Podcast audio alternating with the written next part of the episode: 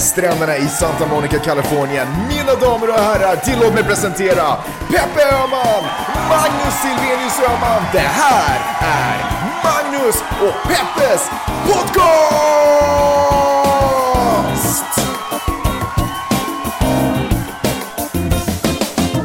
Hallå internet och hjärtligt välkomna till podcasten ni tycker så mycket om. Den heter Magnus och Peppes podcast och det är den som rullar i era öron as we speak. Jag heter Magnus Silvenius Öhman. Och jag heter Peppe Öhman. That's right. Uh, I den här podden så pratar vi om... Uh, that's right, sa jag verkligen det? Vad roligt. du är så amerikaniserad. ja, nej men faktum är att det är en grej som vi brukade säga i... Eller det var Petski som brukade säga det, min kollega i A-laget. Eh, och min livspartner i A-laget skulle man nästan också kunna Ingen säga. vet vad A-laget är. Skitsamma, radioprogram, en morgonradioprogram för länge sedan, då när dinosaurierna fortfarande vandrade på jorden.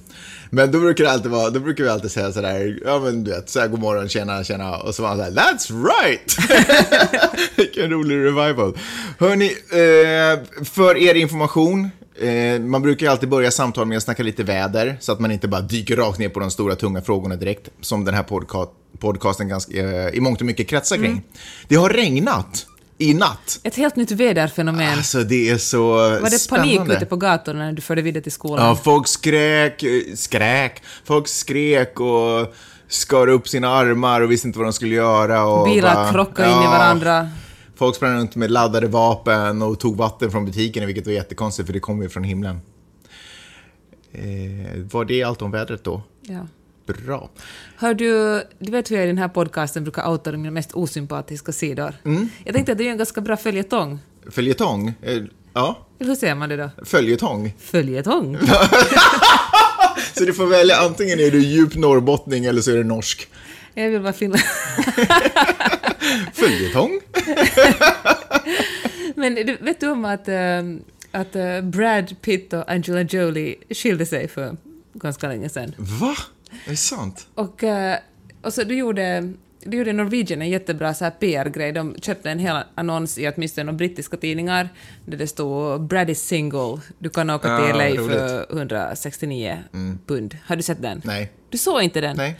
Ah, men då har jag missat... Eh... Nej men det var liksom ett bra marknadsföringsgrej. Men så du inte såg den så faller min historia lite på det här för att... Eh, men den... vänta, så din historia kräver att alla som lyssnar på det här också har sett den? Ja, för jag trodde att alla hade sett den. Okej, okay, men berätta. För, för, för den är liksom, inte svår att ta till sig, vadå? All, då delar liksom alla, tycker jag, ja.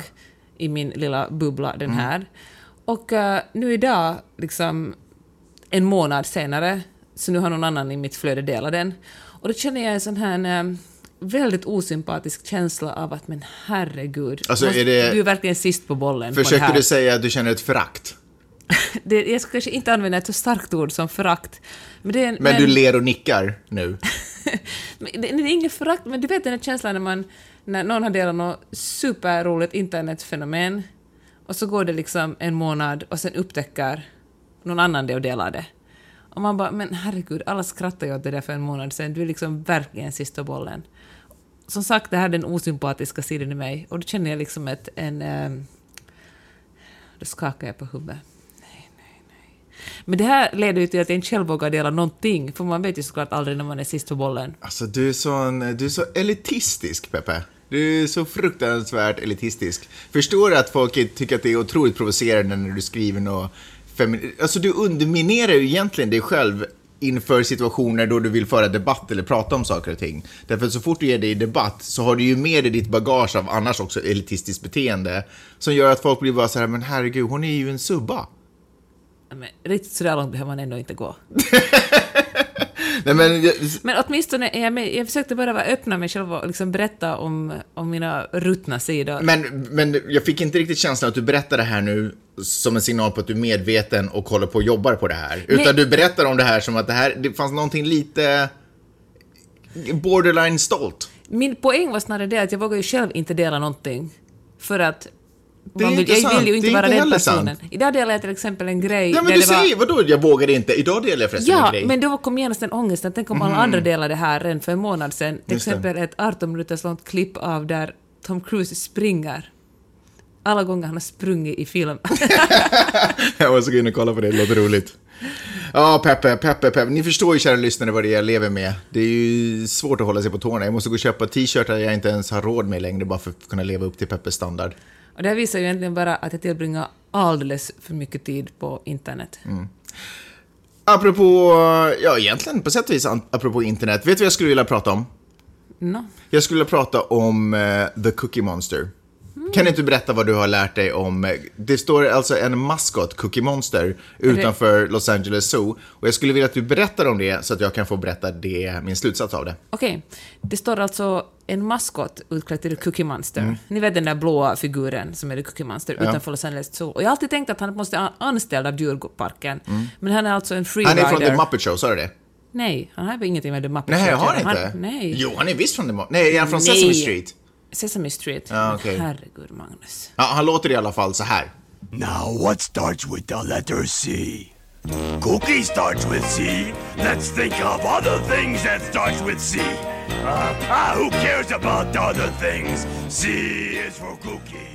Alltså om man inte vet hur The Cookie Monster ser ut och inte fattar att det här är ett klarblått mjukisdjur utan istället föreställer sig att det är clownen från Det så är det ett jävligt obehagligt klipp det där. det är faktiskt sant. Och det är ju verkligen extra känsligt nu i dessa clown, eh, clownmördar, eller mördarclowntider. Men i alla fall, Cookie Monster utanför LA's eh, Zoo är alltså en, eh, en självständig företagare som glider omkring där. Och han har alltså Toy Minimi i Finland. han, och han, han vill att man ska ta bilder med honom och sen ska man betala honom för det, vilket massa människor gör såklart.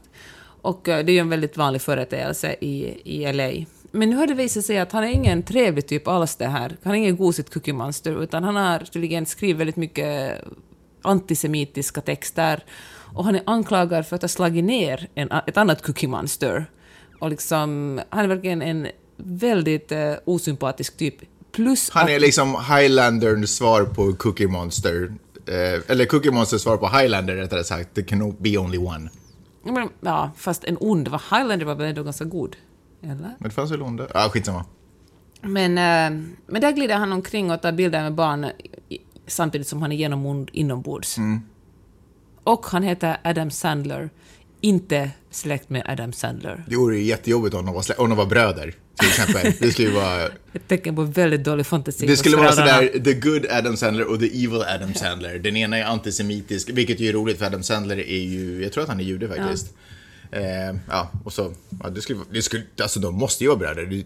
jag kan inte se någonting annat. Tvillingar menar du dessutom? Det som den här tvillingar dessutom. Det som den här historien eh, påminner mig om är ju världen vi lever i. Ah, snygg parallell, Magnus. Därför att helt ärligt, jag har haft en eh, känsla den senaste tiden om att vi lever i en förkrigstid. Det här, jag, jag kan tänka mig att det som vi går igenom nu inte skiljer sig hemskt mycket ifrån, ah okej, okay Ja, det, det som, eh, det som eh, tyskarna ungefär gick igenom eh, innan andra världskriget. Det, det, är någonting som puttrar under ytan. Det är för mycket populism och för mycket eh, ut, liksom, ja, hat, hatisk retorik. Är det inte det här att allt inte är vad det ser ut att vara? Du menar, man ser ett gulligt cookie monster, men inombords är det... Exakt! det är det faktiskt. Det är det faktiskt. Nej, men helt ärligt, alltså det som, okej, okay, det här är det politiska läget, men vet du vad, hur det påverkar mig på personlig nivå? Är att jag känner att jag måste börja dubbelchecka mina vänner. Alltså för att jag kan, inte längre, jag kan inte längre lita på någon. För 10 år sedan, 20 år sedan så kunde jag lita på att mina vänner som var snälla och schyssta mot mig också var det för att de var snälla och schyssta människor annars också. Och mot alla människor egentligen. Men nu kan jag inte längre göra det.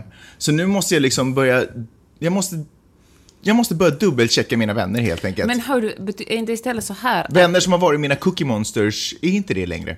Men kanske de all, alltid har varit liksom den onda Cookie Monster där inne, men i och med jo. Facebook och sociala medier har det plötsligt upptäckts ja, men också, att eh, och de har andra sidor. Sant, men också i och med att världen har förändrats, så de här andra sidorna som aldrig var aktuella, de behövde aldrig komma upp till ytan, för det var aldrig på tal om att man skulle prata om vad man ska göra med invandrare och någonting. Ja, det, det var kanske ett dåligt exempel, för det har väl någonstans alltid lite varit aktuellt. Men överhuvudtaget vilka människosyn vi har. Eh, men har nu blivit lite sådär Ah, det är någonting jag faktiskt måste dubbelchecka. Vad tycker ni eh, om sådana här saker? Och framförallt när det kommer till nya bekantskaper så känner jag en mycket större press på att jag, det är inte bara saker jag kan låta vara. Liksom. För helt plötsligt så befinner sig de här människorna i mitt liv och har de här åsikterna och jag vill inte ha människor eh, med de åsikterna i mitt liv nära mig egentligen. Du, tycker inte, du känner inte att du vill spräcka den här bubblan som alla talar om, att, att du liksom vill också höra, du vill också påminnas om att det finns rasister där ute? Nej, vet du vad? Jo, nej, det känner jag inte att jag behöver längre. För vet du vad som är grejen? Jag känner att de kan bli en fara för mig. Därför att när skiten sen träffar fläkten, om, liksom, om den gör det mot förmodan, och vi måste börja göra skillnad på människor och vi blir lag, liksom. Då, eh, om jag har människor nära mig som är av en helt annan åsikt så kommer de vara ett hot mot mig. Mm, Kan du ge några exempel? Kan du nämna någon här? vi lever ju...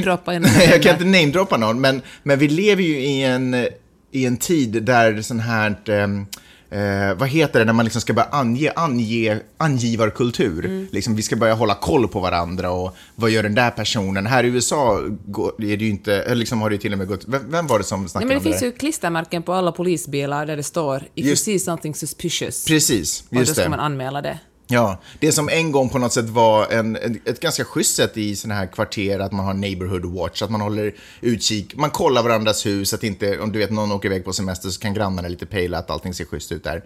Helt bra. Har nu övergått till att man börjar liksom följa efter människor på gatan. Liksom man är själv beväpnad och följer efter människor på gatan som man tycker ser suspekta ut, fast de bara liksom...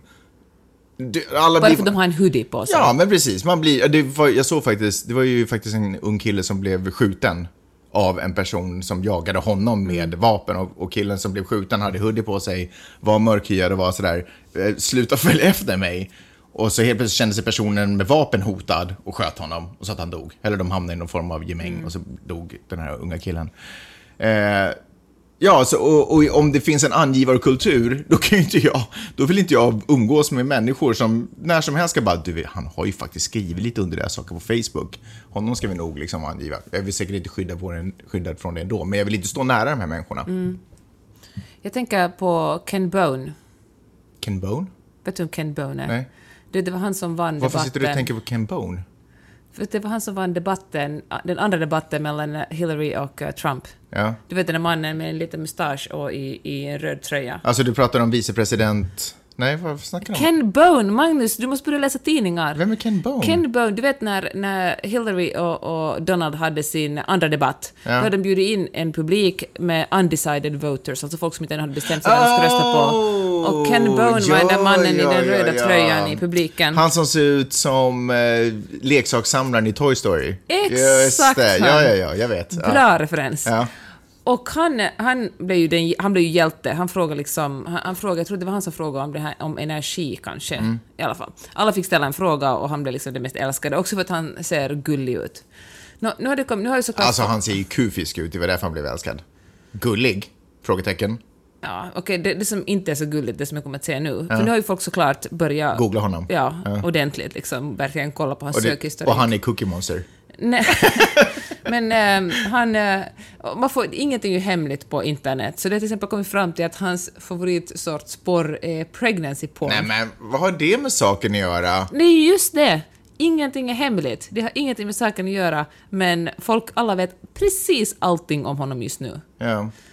Det ledde också till att Uber erbjöd honom en, eh, en, ett samarbete där han gör reklam för Uber Select som är lite finare liksom Uber... eh, eh, lite dyrare. Jag säger finare menar jag dyrare.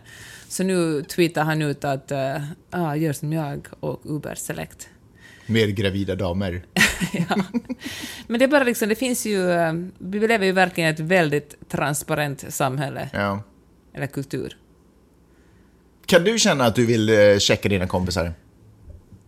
Um, nej. nej jag, jag har aldrig faktiskt tänkt på det. Jag menar, det dyker ju upp folk som, som jag inte känner som mina Facebook-vänner. Jag är ganska så liberal när, jag, när folk vill bli min kompis på Facebook. Jag tänker att har vi några gemensamma kompisar så måste ju... Och jag liksom har någon slags anknytning till dem. Eller inte kanske, men någon slags koppling liksom. Då brukar jag acceptera dem. Och ibland dyker det upp liksom folk som är mest kvinnohat faktiskt. Ja. Men eh, också lite rasism då och då. För jag ser det, det är roligt, för jag ser det, roligt, roligt, men jag ser ju det så tydligt också på Facebook, ibland när man går in på någon bekants tråd, eller du vet, det bara poppar upp i ens flöde och så ser man, du vet, den kanske skriver något kritiskt om eh, Trump. Det är oftast de situationerna faktiskt. Den skriver något kritiskt, kritiskt om Trump. Eh, och sen så kommer det en kommentar under där från en av deras vänner, där de är sådär, vadå, bla bla bla. Och så märker man att bara, holy fuck, liksom, nu, nu är det två vänner som inte är överens om någonting ganska grundläggande filosofiskt någonstans. Jag tycker det är bara intressant, alla de här grejerna blir så tydliga nu. det som vi talar om privat, som inte bandar in så mycket, vi talar om här podden också, är hur det finns vissa sorters män på Facebook som alltid glider in i, när kvinnor har publicerat någonting, så glider de in och så börjar de argumentera med kvinnorna, men sen om en snubbe kommer in, då till exempel du, då slutar de argumentera. Ja. Då alltså Stefan Brunov till exempel. På Ja, men då glider han in ja. i skuggan igen. Ja. Fast han är ju inte den enda, det är ju Nej, nej, det finns ju det är ett supervanligt fenomen. Mm. Men jag tycker det är också ett så tydligt... Det här gäller på min blogg förresten också. Mm. Att om jag argumenterar med någon och så kommer du eller Basse eller någon annan liksom manlig kompis in, eller någon som jag inte ens känner och svarar. Jag ser mig gärna som mer än en kompis, men thanks. Men eh, vi kan ta det sen efter den här podden, det är något jag måste prata med dig om. Mhm. Men, eh, och, och det, och det är så tydligt liksom kvinnoförakt det, att när en man kommer in och säger vad han tycker, och trots att han säger exakt samma sak som flera kvinnor har sagt innan, Mm. då vill den andra mannen plötsligt inte längre argumentera, då liksom respekterar han den åsikten. Mm. Men, vi så säger det med lite mer stake. Tydligen, med lite mer penis. Trump. Apropå aktuella nyheter, Trump har ju eh, bli, sagt eh, fruktansvärda saker om kvinnor. Vadå? Han sa att han kan, att han, eh, att det är enkelt, men gud jag kan inte ens säga det. Jag kan inte säga det. Ni vet alla vad han sa i den där bussen med intervjun. Jag skulle prata om det, för därför att snubben som han pratade med var ju en journal, journalist. Billy Bush. Billy Bush, precis. Eller programledare kanske. Ja, programledare för ABC's Morning Show, typ Ja. eller sånt där. Eh, och eh, han är ju lite het luften nu då och jag tror att han till och med kommer bli av med kontraktet om han inte redan har blivit av med kontraktet. Fan, får säga bara, det är ganska intressant att han blir av med kontraktet, men Trump får fortsätta vara president. Som för faktiskt var den som, ja, Ja. precis, som marknadsförde sexuellt Grabbed by övergrepp. the- Ja. By the P. Anyhows, min Eller fråga... så som Husi skrev, grab them by the köttet. Gjorde de? det var det. så ett pussy till köttet. Frågan är, han är uppenbarligen lite av en eh, mansgris den här Billy Bush. Det kan man väl kanske säga. Eh, men frågan är, får man inte vara det och journalist? Eller måste man vara, till, ha, befinna sig i en, en folla av, av eh, personligheter för att kunna få vara en journalist? Man skulle helst inte vara en mansgris alls. Nej, nej, nej jag, för, jag förstår. Men, eh, men, Alltså, får, en men får man inte, får journalister ett- inte res- representera det spektrat också? Nej, Så- alltså ändå- mansgris är bara en förskönande version av kvinnohatare. Och på samma sätt som du inte ska vara judehatare eller liksom någon annan sorts hatare om du är journalist. Får man inte vara antisemit och journalist? Nej, Får man inte det? det alltså, jag, jag, jag hörde, men alltså, får man inte det? nej. Är det sant? Kommer man inte in på journalisthögskolan om man är antisemit? Fan, det är ju en bra fråga det, men alltså åtminstone ska man inte utöva det, eller man får ju inte utöva det i sitt yrke. Är det för att man bara inte kan ses som en objektiv eh, journalist då? Och Ingen människa är ju helt objektiv. Nej, nej, vi har ju liksom- alla någon form av ja. politisk tillhörighet, så att, liksom... Och jag menar, journalister anklagas ju för att vara liksom rödgröna oftare Ja. än... Men... ehm, men alltså... Men det är ju oftast för att makten är åt det andra hållet och journalismen tenderar ju att vara ett, ett granska granskande makten. Makt. Och därför uppfattas man ju ofta som rödgrönare. Men för det första tycker jag att man får inte, kan inte dra... Jag fattar din fråga inte för det här, men man kan ju dra liksom... Det, att vara programledare är ju inte samma sak som att vara journalist. Nej, nej, men ponera att han är journalist. Och kan göra ett journalistiskt arbete i det där programmet. Jag tänker inte sätta liksom någon värdering på hur duktig eller, bra, eller dålig han är på. Men det är ett som- principfråga. Bör han få sparken för att, är det tillräckligt argument för att ge sparken till någon? Jo, för att han har ju visat sig på band. Han kanske kan vara det i sin, i sin ensamhet. Mm. Men han har ju tydligen, det har ju filmats när han har uppfört sig dåligt. På samma sätt som politiker som blir filmade när de uppför Jag sig vet, dåligt kan jag få fattar. sparken. Men kolla här, om vi tar det till ett mer närmare exempel. Vi har ju inte allt för sällan tagit upp exempel som de har gjort på Yle när man liksom har gjort ett debattprogram och så var det så här något tveksam vinkel Ja. och sådär. Som faktiskt är verkligen på gränsen till höger, eh, extrema vinkel, en, en högerextrem vinkel. Och då är det ju någon där som har fattat det högerextrema beslutet att det här är intressant journalistiskt, att de här människorna ska Man har komma till bjudit in tals. någon från liksom Ja. ett högerextremt parti Till exempel. Att vi, vi upplever som journalister, eller var det Hallandsposten någonting som hade gjorde en intervju med någon nynazist liksom. Mm. Och på något sätt ger talan. Och då är det ju en journalist som har gjort det beslutet. Men alltså, Fast det är också skillnad där. Man, måste ju, man kan ju bjuda in en ny nazist, men då måste man kunna ställa de rätta frågor. Man kan ju inte ge bara hur mycket utrymme som helst. Jag Och vet. det är få journalister som är tillräckligt bra för Men att min fråga är egentligen nu att ponera att den journalisten som bjöd in är sympatisör. Att han är högerextrem, har högerextrema åsikter. Är han en olämplig journalist? Då, speciellt om han är högerextrem, för att om man talar liksom om, eh, eller hen, om man talar om, om, eh, om, om man tar då nynazism som ett exempel, det är ju liksom en antidemokratisk politik de för.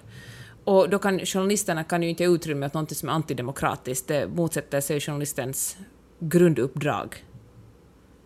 Sen säger jag ju inte att det är antidemokratiskt att vara, att vara chauvinist eller manssvin. Men... eh, Fast man behöver ju inte vara så, man kan ju fortfarande vara högerextrem utan att förespråka ett statsskiktsskifte till diktatur liksom. Fast, det, fast man ska väl all, liksom, som journalist ska man vara obunden politiskt. Man får ju liksom... Eller man, men det är vi ju inte. Nej, men privat får man ju rösta på vad man vill. Men när man gör en... Man ska ju liksom sträva efter att göra en, en, en obunden intervju. Mm. Och att uppmana Donald Trump, att, eller kvinnor att, att krama Donald Trump så kanske inte vill krama honom, det är Mm. nu kanske inte en, ett politiskt ställningstagande, men, men jag tror att folk reagerar mycket på det, för det, var, det, är, ett så, det är liksom en sån... eh, Alltså hela den där, när han står och fnissar bredvid Donald Trump, den här Billy Bush, då, han, står, han är uppenbarligen väldigt imponerad över att han är liksom lite kompis med Donald Ja. Trump. Det är ingen neutral intervjusituation, utan han, Absolut liksom, inte. han får leka med den tuffa, rika killen.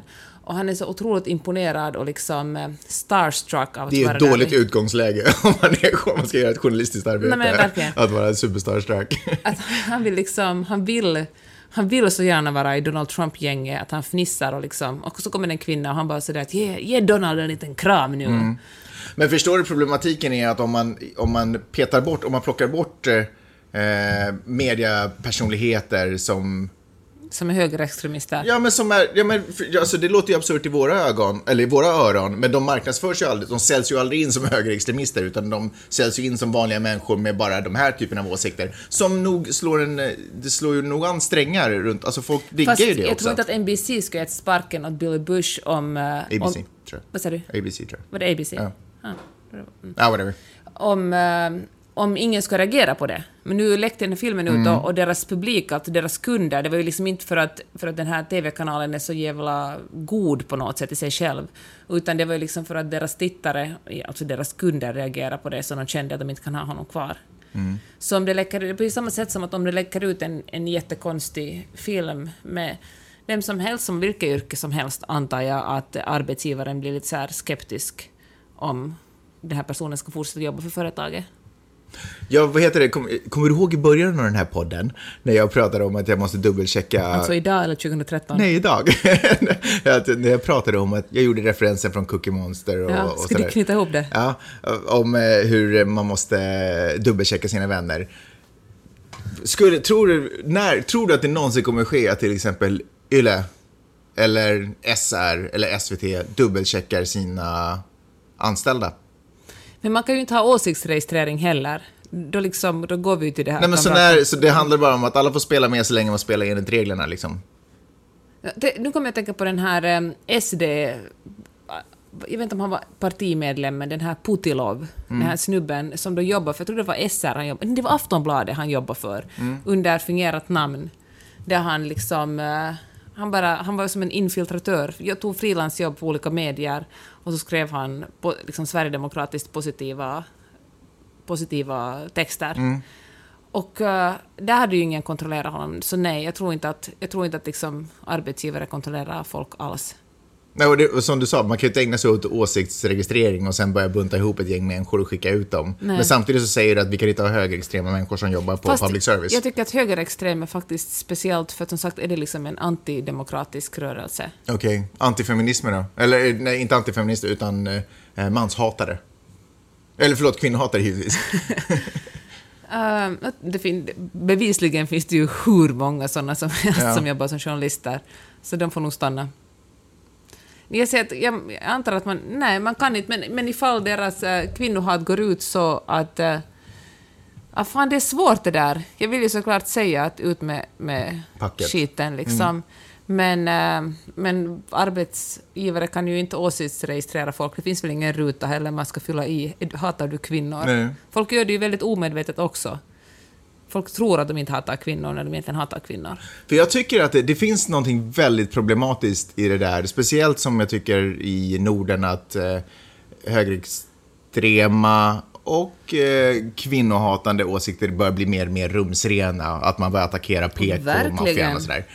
Eh, och jag tycker att det är faktiskt väldigt skrämmande när jag ser människor som jobbar på public service skriva liksom... Du menar skriva privat? Ja, när de skriver, ja, men då är det ju deras åsikter. Ja. Liksom. När, de, när de ger sig in i debatter med liksom sådär, wow, vad skriver du människa liksom? Och, så, sen så vet vet jag man- att du går tillbaka till jobbet och gör någon, du vet, reportage. Otroligt obehagligt. Ja, och det, så finns det inget sätt att komma åt dem. Och så bidrar ju de till, för det är ju enorma mediehus liksom, och så bidrar ju de till att göra den här typen av argumentation, den här typen av retorik rumsren. Det, är ju, Det gör de ju, det är det är galet liksom. Vad ska man göra då? Jag vet inte. Ska man, du som är man kan nu ta debatten. Dina ord väger ju tyngre.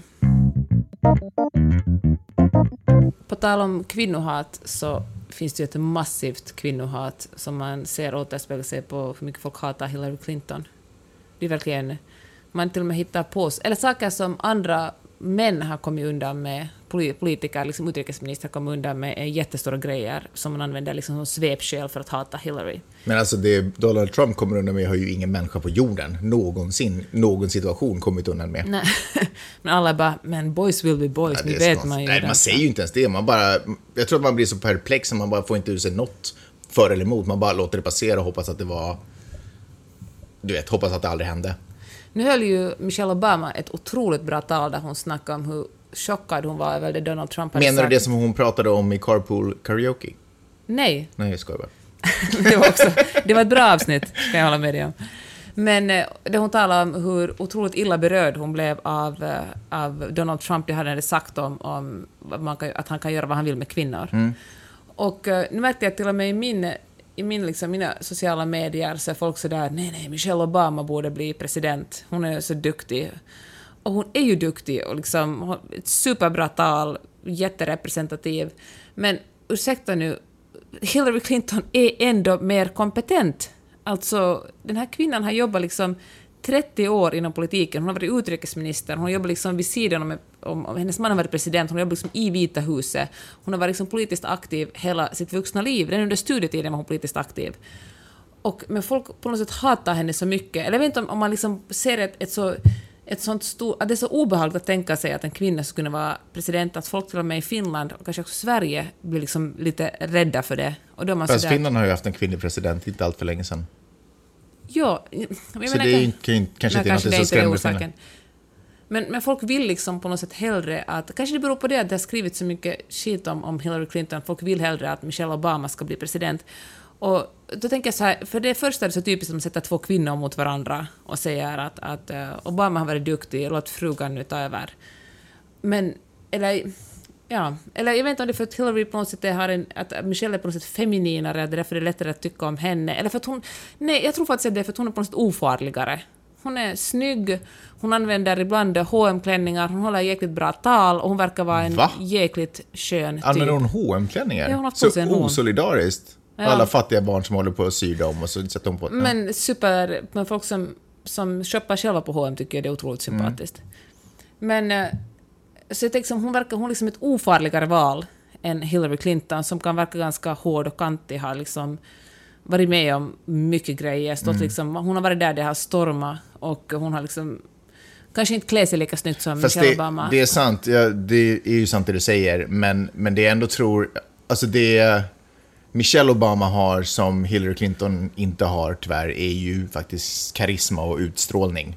Eh, det är ju ingen snack om vem som är mest lämpad för jobbet av de två. Men det jag upplever ändå att Michelle Obama har är ju det som JFK också någonstans också lite hade. Att det var en, en, ung, en fräschör. Förstår du vad jag menar? Ja, jag förstår och hon, det. Man ser i hennes ögon när hon brinner för någonting, när hon, liksom, när hon eh, hon, alltså hon, hon kommer undan med att vara känslosam och engagerad. Det gör ju tyvärr inte Nej. Hillary Clinton. Det är ju liksom Skulle hon fruktansvärt. vara känslosam och engagerad Det går säger att hon är en inte. hysterisk Nej. kvinna. Ja, hon det- måste ju vara ett neutrum. Det är ju fruktansvärt orättvist. Men det kan man ju ingenting åt. Men jag Och, tycker också hur otroligt mycket liksom, folk baserar politiska jättestora beslut på magkänsla jag vet, och men vi vill, liksom, också ha, vi vill ju också ha en ledare som jag kan fatta riktiga beslut, men vi vill också ha en ledare som representerar oss. Förstår du vad jag menar? Som, som, eh, som, vi, som vi kan visa upp för andra människor. Och jag tror att det är, det som, det är ju där karisman är så otroligt viktig. Att, att folk skulle vara säkert mycket stoltare av att ha Michelle Obama därför att det är en eh, ledare som vi kanske vill se ut som eller som vi på något sätt vill identifiera oss med. En vanlig människa med fötterna på jorden, går omkring i hm klänningar och du vet, någonting sånt. Jag fattar Att hon är, det. hon är, att, att, Men jag tycker ändå det är otroligt Ja, orättvist det är otroligt mot Hillary. Clinton som är helt klart så otroligt kompetent. Hon är säkert den mest kompetenta presidentkandidaten genom tiderna. Med det sagt tycker jag att Michelle Obama säkert också skulle göra sig jättebra som president. Det är inte frågan om det, att liksom sätta dem emot varandra. Men jag tycker bara att folks magreaktioner är lite väl... Magreaktioner? Låter jättegott. magkänsla. Magkänsla. Att det, det förstår jag lite. men- Alltså hon är så bra så jag får diarré! Men, ehm, ja, att, ja, jag vet inte. Att folk hellre verkligen hoppar över till Michelle bara för att eh, det är så typiskt liksom vår kultur att en kvinna måste verkligen vara på ett visst sätt, så jävla likeable. Hörru, tror du att det kan ligga eh, eh, Hillary i fatet att hon kommer ifrån en... Ja, nu, står, nu sägs det ju, jag får ju höra, eller det känns som att man hör ganska ofta om att Obama inte alls är så omtyckt, bla bla. Men det känns ändå som att han har varit en bra president. Liksom. Han är väl otroligt älskad Han har ju varit det, eller hur? Ja. då skitsamma. Kan det vara det som också ligger Hillary i fatet, att de kommer från en supersuccé? Du vet, när det en gång har funnits ett superbra morgonprogram på till exempel radio så är det jättesvårt att komma efter. Det behövs en liten sån här eh, efter och sen så...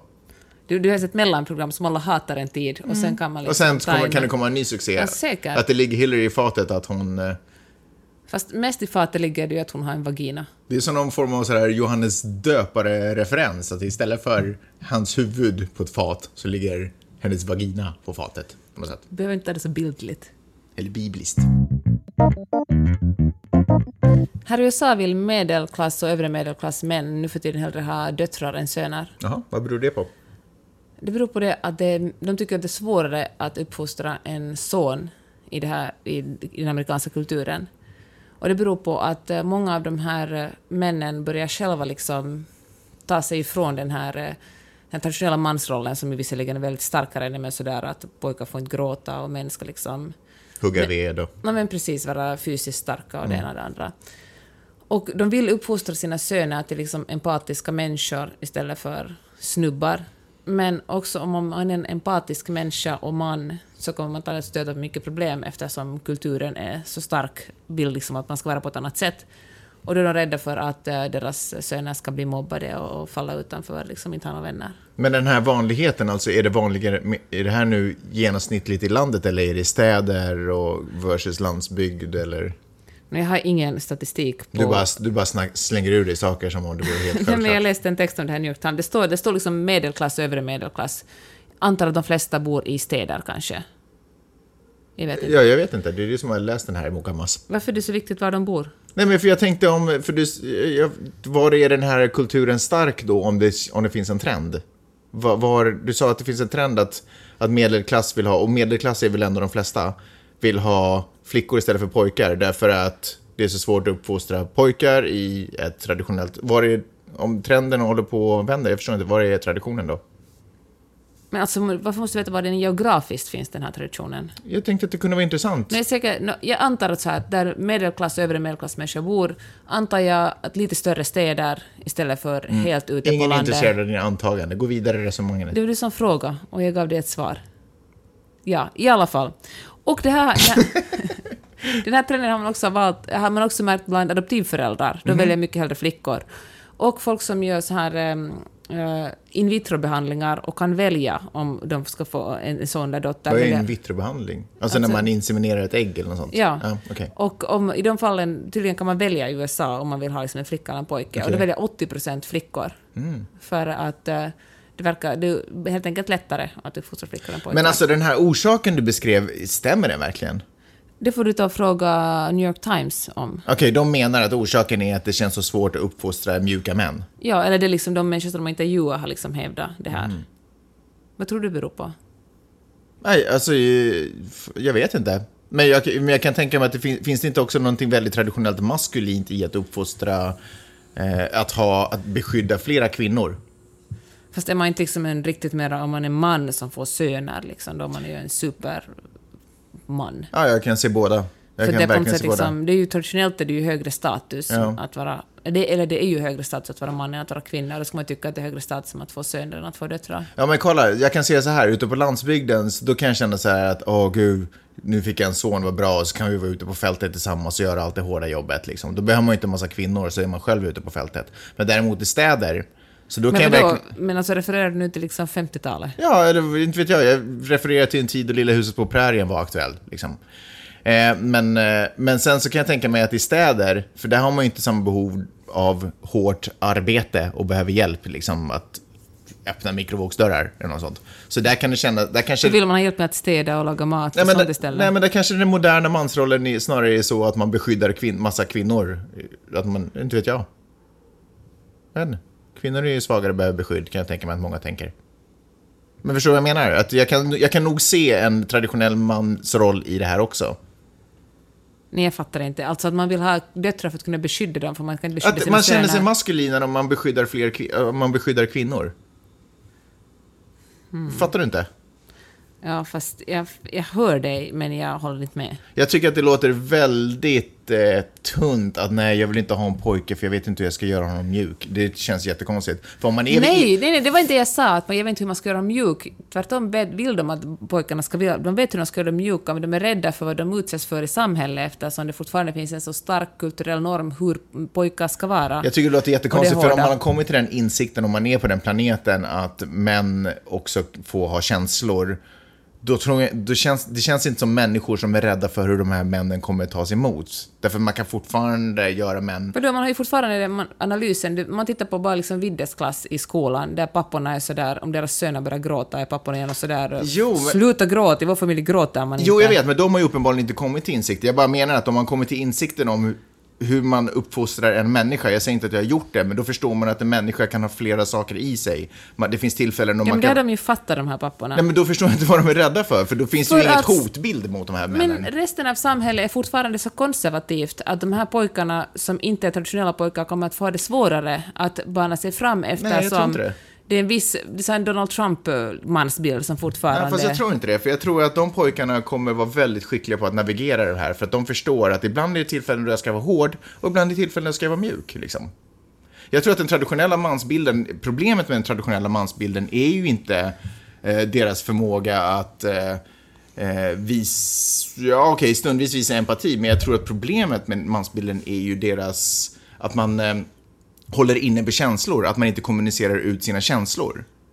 Men det behöver man ju inte göra i tid och otid heller. Jag tror bara att om man har det verktyget så då klarar man sig ganska bra. Jaha, men det tror inte de här papporna. Vad tror de?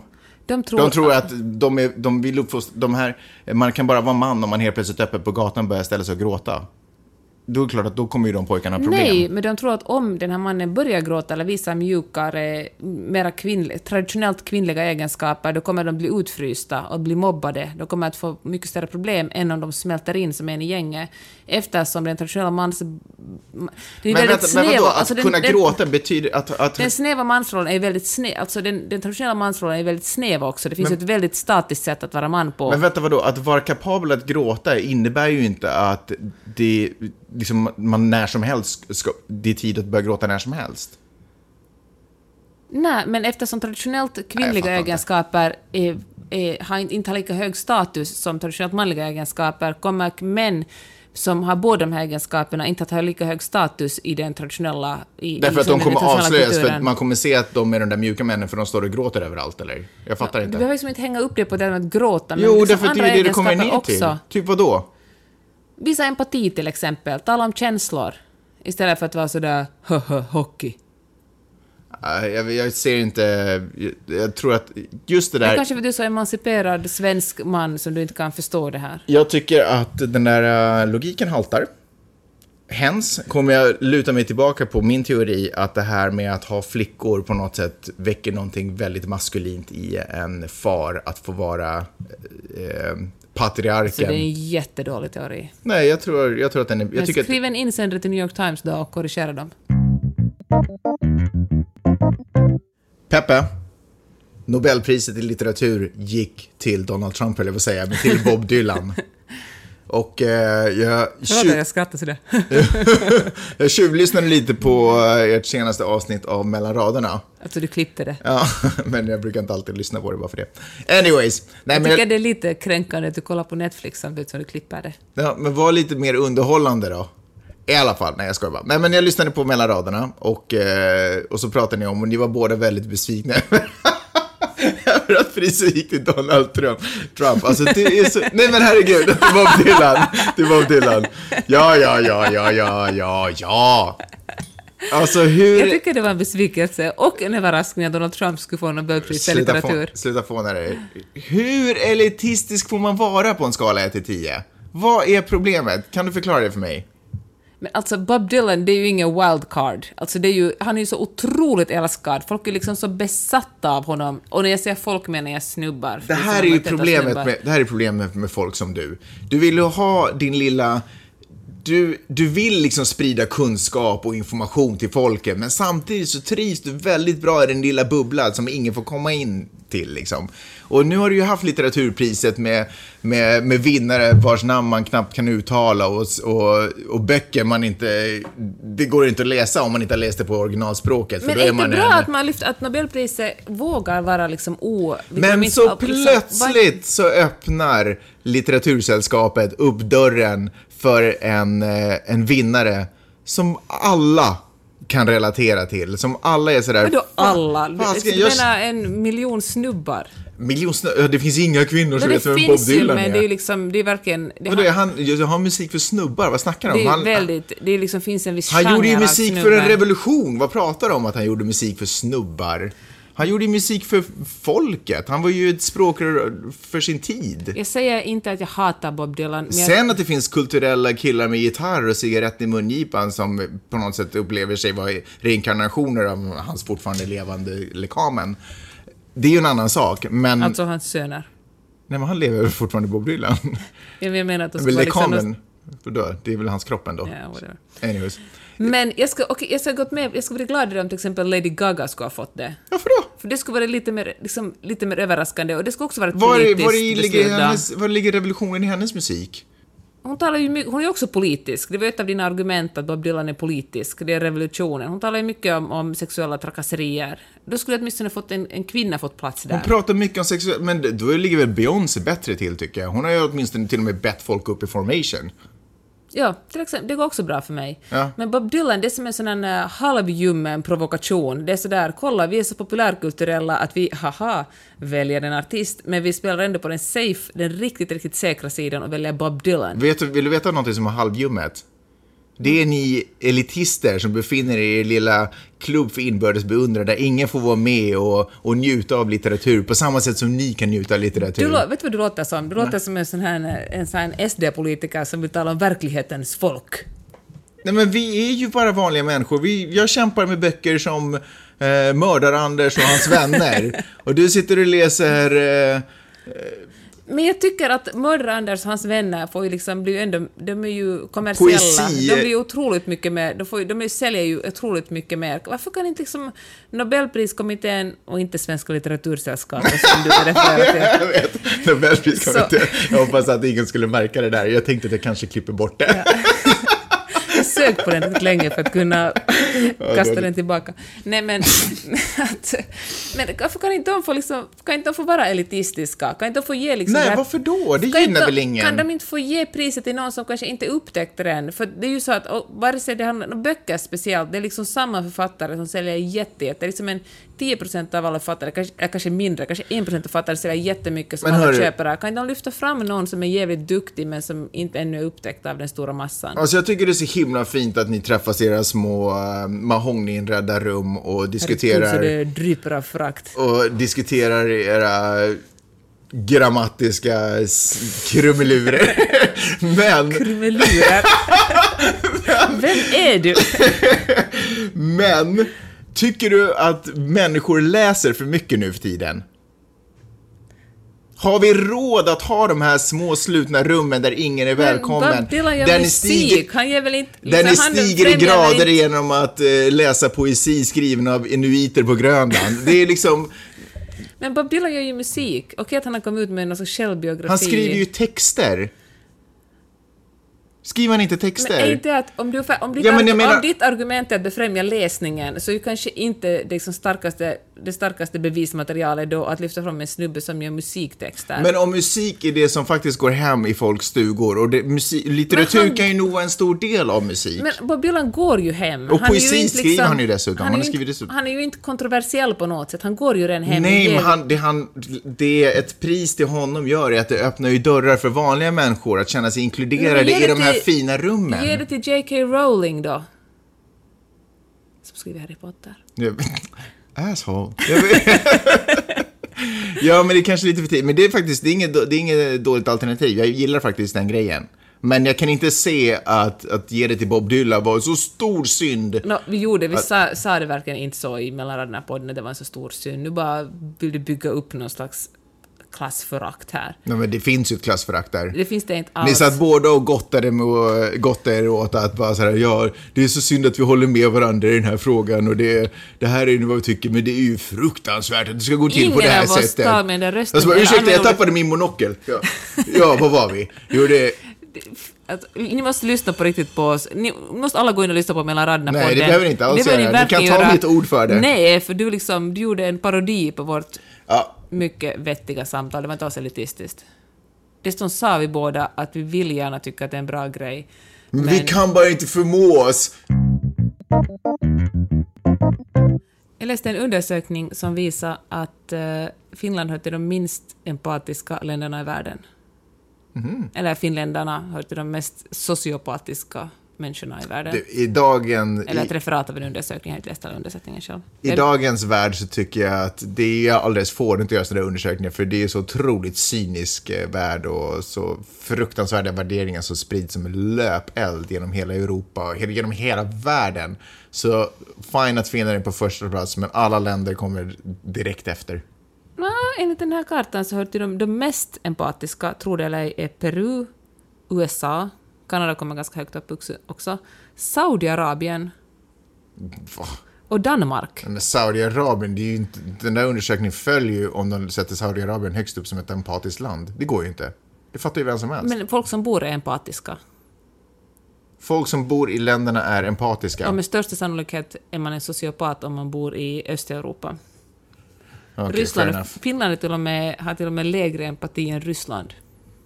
Så jag, jag gillar inte sådana undersökningar. Det är ett jättefult sätt att hålla på och dela upp människor och kategorisera människor. Och, och jag är ingen stor fan av många värderingar som florerar i Finland, men jag tycker att det är ett väldigt fult sätt att hålla på. Ja, titta, ja, men det, se det här ser man nu. Ryssarna är ju ett fittigt folk, det ser man ju här i den här undersökningen. Ja, men titta här. här, här är, alltså jag gillar inte det där. Han skrev en insändare till Michigan State University. Det är, ditt, är det ditt ständiga försvar? Ja, hörni. Vad säger du, Peppe? Det var väl allt vi hade att bjuda på, tycker jag. Det Du har var varit en kort- gott och blandat påse, skulle jag säga. Gott och blandat på sig. Du har varit kortisarnas mästare. Jag tycker inte dina grejer riktigt har lett någonstans. Jag däremot har haft väldigt insiktsfulla analyser den här gången. Jag vill avsluta med att säga ett stort tack till alla er som har betalat för den här podden. Ja, som har visat att verkligen. eh, ni verkligen är villiga att betala för innehåll. Eh, och det, är, det betyder otroligt mycket för oss. Och vet du, jag tror att det betyder väldigt mycket för eh, liksom generellt framtid, framtida poddande. Vem som än poddar så tror jag att det är väldigt viktigt att vi tar tillbaka det här att man börjar, man betalar för innehåll helt enkelt.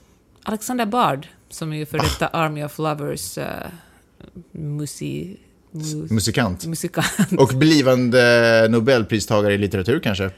Han är i alla fall någon slags IT-expert. Han sa att mikrobetalningar är framtiden. Alltså att man betalar lite. Att alla betalar lite. Ja, men jag, verkligen, jag, jag tror på det. Eh, som sagt, tack så otroligt mycket för det stöd ni som har gett oss, har gett oss. Eh, och ni som känner att, fasken, jag är redo. Jag har, jag har nu blivit 20 år, jag har fått ett jobb, jag är redo att kliva in i den här världen eh, och betala och stödja personer och entiteter som jag uppskattar. Ni kan gå in på janetteochman.com eh, och där så kommer det finnas en Paypal-symbol och så klickar man på den och så betalar man för så och så många avsnitt eh, som man vill. Det är inte så mycket, det är bara 86 89, cent. ja 86 cent kanske det är per avsnitt som vi satte. Eh, och eh, det kan ni göra. Ni kan också gå in på facebook.com snedstreck Magnus och Peppe. Och eh, där så kan ni också hitta möjligheter att betala. Hörni, vi kommer höras nästa vecka. Och vet ni vad? Jag tror att det kommer finnas en Miley's med oss i sändning då. Vad säger du om det Peppe? What up? Så nervös. Hej då! Hej då!